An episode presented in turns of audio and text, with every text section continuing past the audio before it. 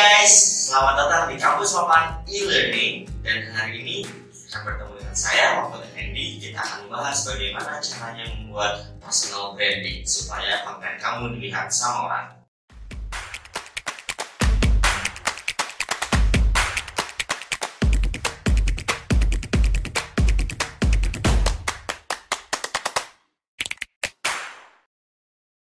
Nah, biasanya kita tuh kalau melihat sosial media, kita biasanya langsung buka-buka dan melihat konten-konten banyak. Kita senang banget ngeliatin konten.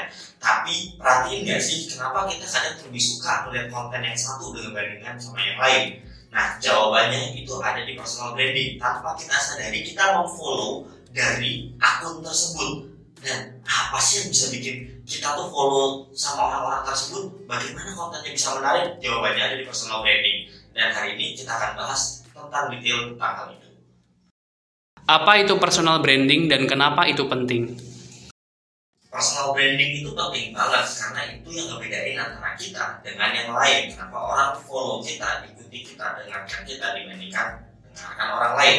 Tahu gak sih kamu datanya nih ya, setiap 60 detik di Facebook itu ada 510 ribu komen, 293 ribu status update dan juga 136 ribu foto yang diunggah. Wih, banyak banget ya.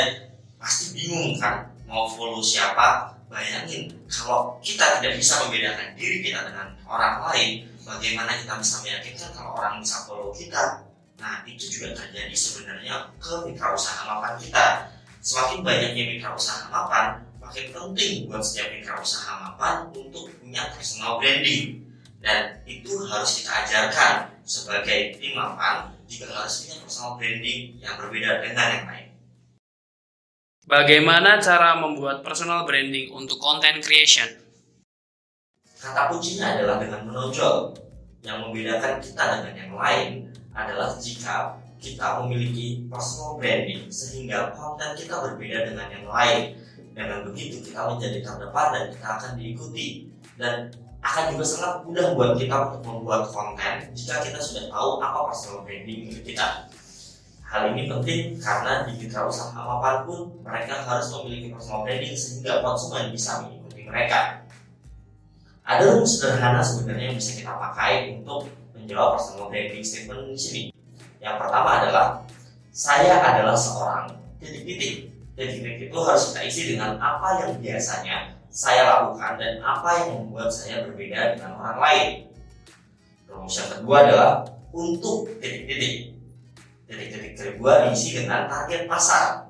Jadi target pasar itu artinya kita ingin di follow sama siapa, target audiens kita itu siapa sih? Yang ketiga, yang ingin titik-titik. Nah, titik-titik itu diisi untuk yang ketiga adalah masalah yang coba diselesaikan ataupun peluang yang ingin digapai. Lalu dengan cara titik-titik. Nah ini yang keempat. Apa pendekatan yang kita lakukan? Mari kita lihat contohnya ya. Saya adalah seorang area community manager peminat kuliner, penggemar TikTok. Untuk para mitra usaha mapan di area Jawa Barat yang ingin belajar menjadi mitra usaha mapan dengan penghasilan tambahan yang rutin di tengah kesibukannya sebagai ibu rumah tangga. Dengan cara belajar dan sharing bersama komunitas di dunia digital. Tentu saja ini harus konsisten, tapi personal branding itu jangan dibilang sebagai harga mati yang harus diterapkan secara bertahun-tahun. Ingat, personal branding itu bisa dinamis. Yang penting jangan terlalu sering juga mengganti personal branding kita. Nanti follower kita bisa bingung.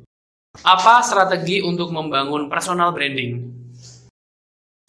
Ada banyak banget strategi yang bisa dipakai dan sebenarnya semua jawabannya ada di ujung jari sih. Tinggal kita search Google aja. Nah, yang kali ini strategi yang mau saya jelaskan itu uh, ada juga artikelnya di Forbes.com uh, oleh Goldie Chan. Jadi dia membahas ada 10 strategi yang bisa diterapkan untuk menjadi untuk membuat personal brandingmu. Oke, yang pertama adalah tetap fokus. Artinya jangan berusaha menjadi uh, semuanya untuk semua orang.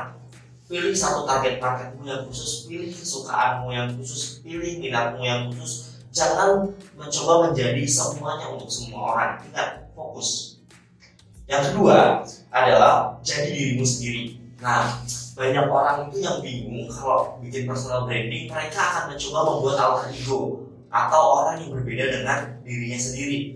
Ini bakalan susah loh, karena kita harus membedakan nih kapan peran kita sebagai biasa ataupun peran kita saat di personal branding. Saya nggak menyarankan buat kita membuat personal branding yang sangat berbeda dengan keseharian kita. Bikin saja yang memang sehari-hari yang memang kita merasa nyaman, jadi dirimu sendiri. Oke. Yang ketiga kemudian adalah sampaikan melalui cerita. Nah, pada saat menyampaikan personal branding itu bukan seperti saya menyampaikan statement tadi, tapi kita harus menyampaikannya melalui cerita. Artinya dalam membuat konten, sebaiknya konten itu pun bercerita. Jadi membuat orang merasa berada di dalam kondisi kita. Seperti ngobrol sama teman saja. Ada pendahuluannya tentunya. Kemudian ada masalah yang ingin diselesaikan. Nah sampaikan melalui cerita sampaikan kisahmu. Jangan menyampaikan berita seperti iklan. Karena kita ingin membuat uh, viewers kita itu merasa dekat sama kita dan akhirnya mengerti personal branding kita. Ingat ya sampaikan melalui cerita.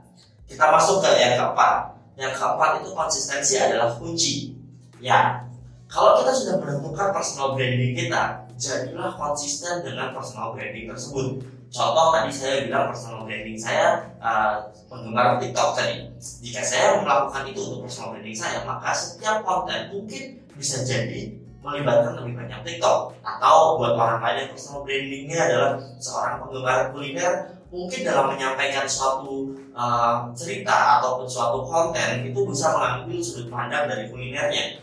Ingat konsistensi adalah kunci. Kalau tidak nanti uh, pengikut kita akan bingung ini sebenarnya siapa sih gitu. Oke kita lanjut. Ke tips yang kelima ya. Tips kelima itu siap gagal. Nah banyak dari kita yang takut nih bikin personal branding ataupun takut untuk buat konten karena takut gagal. Jangan takut karena sebenarnya kegagalan itu biasa bahkan saat semua influencer sudah pernah mengalami kegagalan yang penting adalah kita tahu kenapa kita gagal, apa penyebab kegagalan tersebut, dan kita belajar menyempurnakan terus-menerus personal branding tersebut. Ingat ya, jangan takut gagal. Gagal itu adalah awal dari kesuksesan. Kita lanjut ke tips berikutnya. Tips berikutnya adalah selalu berdampak positif. Nah, mungkin teman-teman uh, sering lihat ada orang yang membangun personal branding dengan cara yang uh, menyebarkan hoax ataupun memancing uh, memancing memprovokasi gitu. Itu sebenarnya cara yang mungkin umum ya terlihat di sosial media untuk mendapatkan uh, follower ataupun pengikut. Tapi sebaiknya tidak dilakukan. Kenapa? Karena uh, popularitasnya biasanya hanya uh, terbatas. Dan jika kita ingin menyampaikan berita-berita yang baik uh, maka penggemar kita karena kita selalu menuntut provokasi maka penggemar kita juga akan selalu memancing provokasi. Karena itu personal brandingnya.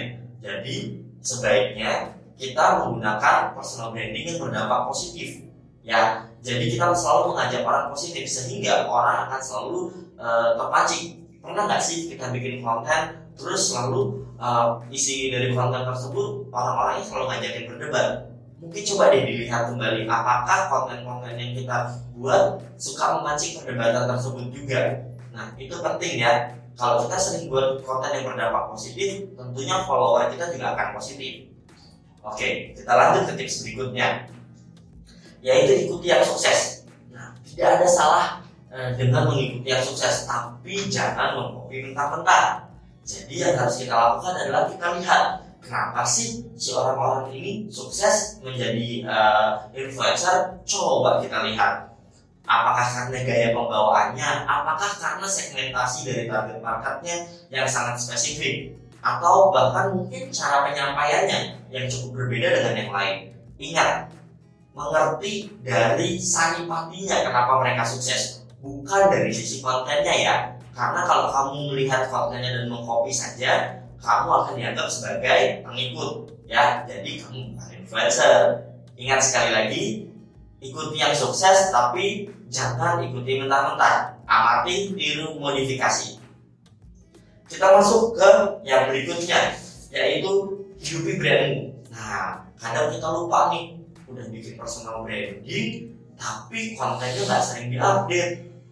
Jadi atau update-nya jarang-jarang. Ingat tadi konten kita itu bersaing dengan ratusan bahkan ribuan uh, konten yang ada di luar sana. Jika kita tidak menghidupi personal branding kita dengan menurunkan konten-konten kita, maka yang terjadi kita akan kalah dengan yang lain. Oke, lanjut ke tips berikutnya. Biarkan orang lain menceritakan kisahnya. Nah, ini yang unik. Sebenarnya kadang untuk menceritakan personal branding kita nggak selalu harus kita yang menceritakan. Bisa juga dari sudut pandang orang lain. Itulah pentingnya kolaborasi. Jangan takut berkolaborasi dengan pihak lain, ya, ataupun mengajak uh, berdiskusi uh, dengan si pengikutmu. Karena dengan seperti itu uh, pengikut bisa berada uh, merasuk ke dalam uh, percakapan kita. Sehingga pengikut kita ataupun influencer lain bisa menceritakan dari sudut pandang mereka dan akan memperkuat personal branding ya tips 9 jadi jangan lupa uh, personal branding juga bisa diceritakan oleh orang lain. Bangun hubungan dengan komunitasmu dan influencer lain ya. Oke kita lanjut ke tips yang terakhir. Tips yang terakhir adalah buatlah peninggalan kenangan ataupun warisan. Maksudnya apa nih? Apa kau udah meninggal langsung kita bikin kenangan atau warisan? Bukan maksudnya seperti ini. Pada saat kita membuat personal branding kita itu mematri kenangan yang ada di pengikut kita jadi sehingga pada saat dia tidak melihat konten kita, dia masih tetap mengingat kita. Jika kamu personal brandingmu berhasil, maka dia bisa menjelaskan bahkan tanpa adanya konten kita. Oke, nah tipsnya menarik bukan? Kalau sekarang kamu udah tahu tipsnya, lanjut kemudian kita bisa uh, menciptakan konten dengan fokus ke dalam personal branding kita. Dan kalau udah bikin konten, gimana caranya memperkuat konten dan memperluas follower? Pentingnya kita memilih siapa yang di follow dan juga kita harus memfollow siapa. Kita akan bahas di video selanjutnya.